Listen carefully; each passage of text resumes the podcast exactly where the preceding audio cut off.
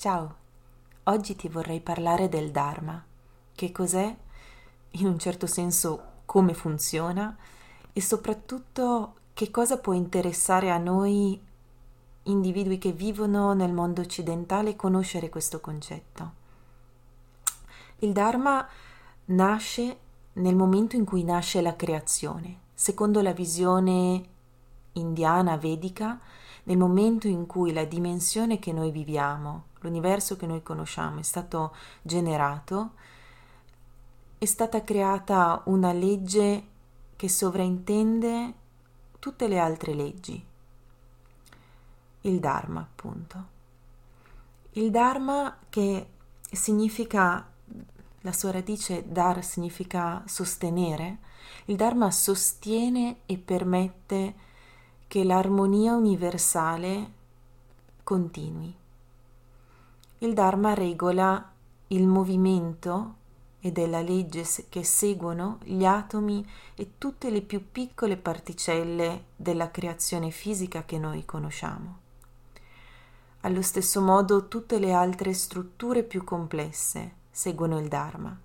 Se osserviamo ad esempio un elemento della natura, secondo la visione vedica, segue la crescita di una pianta, per esempio, segue la legge del Dharma, quindi è un fluire naturale di energia, l'intelligenza degli atomi, delle molecole che costituiscono una pianta e che fanno sì che questa cresca, produca fiori, frutti. Tutto questo fa parte di una trasformazione, di un'espansione, di un'evoluzione dharmica. L'essere umano, a differenza di una pianta, ha la libertà di scegliere se compiere delle azioni dharmiche o adharmiche.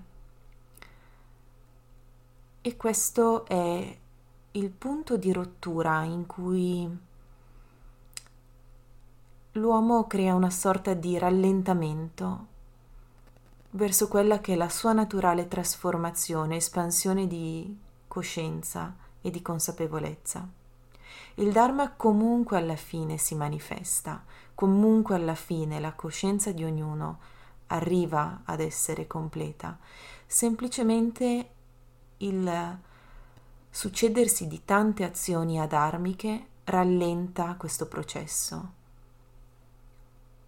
Come facciamo a sapere se una nostra azione segue il nostro Dharma?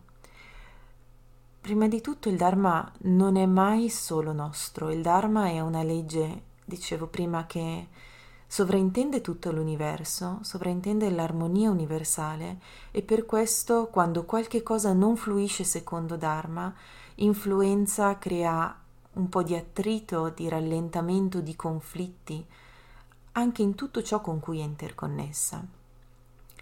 Quando noi agiamo secondo la nostra evoluzione, il nostro Dharma, automaticamente spingiamo e muoviamo attorno a noi il Dharma e l'evoluzione di chi ci circonda. Come possiamo sapere se stiamo agendo secondo Dharma o se non stiamo agendo secondo Dharma? Questa è una riflessione del tutto personale che richiede a priori un processo di profondo conoscimento di se stessi. È importante ripulire la mente da tutte le illusioni, da tutti i punti di vista distorti, dagli attaccamenti, dalle proiezioni, ma per semplificare un po' questo processo che richiede moltissimo tempo, che richiede anche una vita intera. Per semplificare un po' questo processo e iniziare fin da ora a mettere in atto una sorta di maggiore presa di coscienza nel momento in cui noi agiamo. Quando noi agiamo secondo Dharma o scegliamo secondo Dharma di agire, le nostre azioni, le nostre scelte partono da una sensazione interna di abbondanza, di pienezza, di gioia, di amore.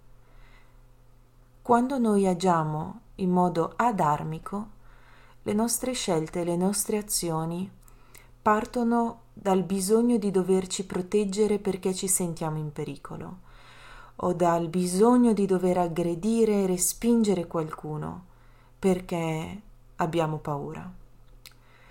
Tutte le emozioni che rientrano in un campo di vibrazioni basse, tutte le emozioni come rabbia, rancore, risentimento, paura, ostilità, tutte queste emozioni generano dentro al nostro corpo vibrazioni molto più basse rispetto alla gioia, rispetto alla compassione, rispetto al contatto, alla connessione con gli altri, all'amore. Quando una nostra scelta, su qualsiasi piano, scelte importanti, scelte piccole, partono da emozioni che hanno vibrazioni basse, la nostra scelta è adharmica. La nostra scelta, anche se apparentemente, secondo un ragionamento logico, razionale, ci può portare in una direzione di maggiore sicurezza, in realtà non parte da delle basi solide, da una nostra connessione con ciò che è il bene per il tutto e per noi stessi, ovviamente. Quando invece noi siamo connessi, quando noi ci sentiamo bene dentro noi stessi, le nostre scelte fluiscono naturalmente e molto spesso non corrispondono a quella che è l'aspettativa razionale, quello che la nostra mente logica razionale ci dice di fare. Molte volte, specialmente da adulti, è una proiezione spinta da paure, spinta da risentimenti, spinta da qualche peso passato. Tutte le volte che noi ci troviamo invece in una condizione di equilibrio, in una condizione di benessere, siamo così profondamente in contatto con noi stessi da sentire il desiderio di creare qualche cosa, di scegliere di fare qualche cosa, lì stiamo creando qualche cosa che segue il Dharma. Il nostro Dharma è inevitabilmente è di supporto per chi ci circonda, per chi entrerà in contatto con ciò che noi abbiamo sentito la necessità di fare in quel luogo pieno di gioia, pieno di amore dentro di noi.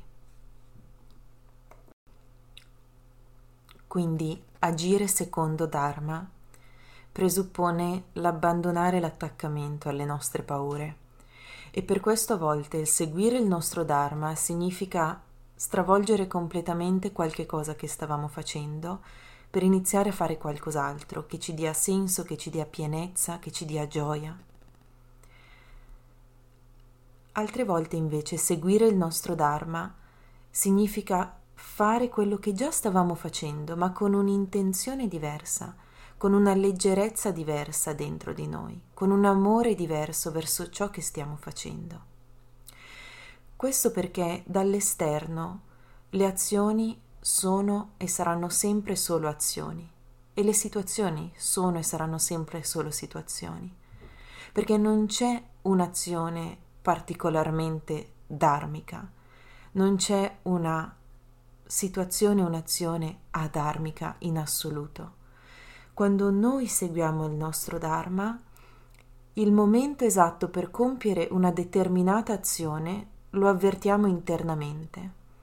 Dall'esterno può essere che noi stiamo compiendo qualcosa di molto caritatevole, di molto utile, ma se a spingerci a un secondo fine, se il momento in cui noi lo stiamo facendo non è il momento adatto perché ci eravamo invece fissati con l'idea di doverlo fare in quel momento per paura di perdere quell'occasione, quella è un'azione adharmica, anche se di facciata potrebbe sembrare dharmica. Ognuno di noi può conoscere solo dentro di sé, tanto più conosce se stesso, può solo conoscere dentro di sé se ciò che sta facendo è seguire il proprio Dharma, se è in ordine con l'armonia universale e se quindi può davvero arrivare in profondità ad essere di supporto agli altri. Dall'esterno è tutto un po' ambiguo perché non possiamo mai conoscere così tanto in profondità un altro individuo quanto possiamo arrivare a conoscere noi stessi. Meglio impariamo a conoscere noi stessi, meglio sappiamo riconoscere che cosa è davvero buono per noi, non che cosa pensiamo ci possa essere utile, perché abbiamo paura di restare soli, perché abbiamo paura di non essere abbastanza in qualche modo. Più conosciamo bene noi stessi, più sappiamo individuare qual è il momento giusto per fare qualche cosa. Questo percorso può richiedere una vita intera, dicevo, ma fin da subito possiamo osservare qual è la gioia autentica che possiamo trovare anche nel compiere azioni molto semplici, e quando invece la gioia è solo un'aspettativa alla quale ci aggrappiamo perché cerchiamo di sfuggire il momento presente, insieme al momento presente di sfuggire ciò che va risolto dentro di noi, che va ascoltato e che necessita della nostra consapevolezza e della nostra presenza.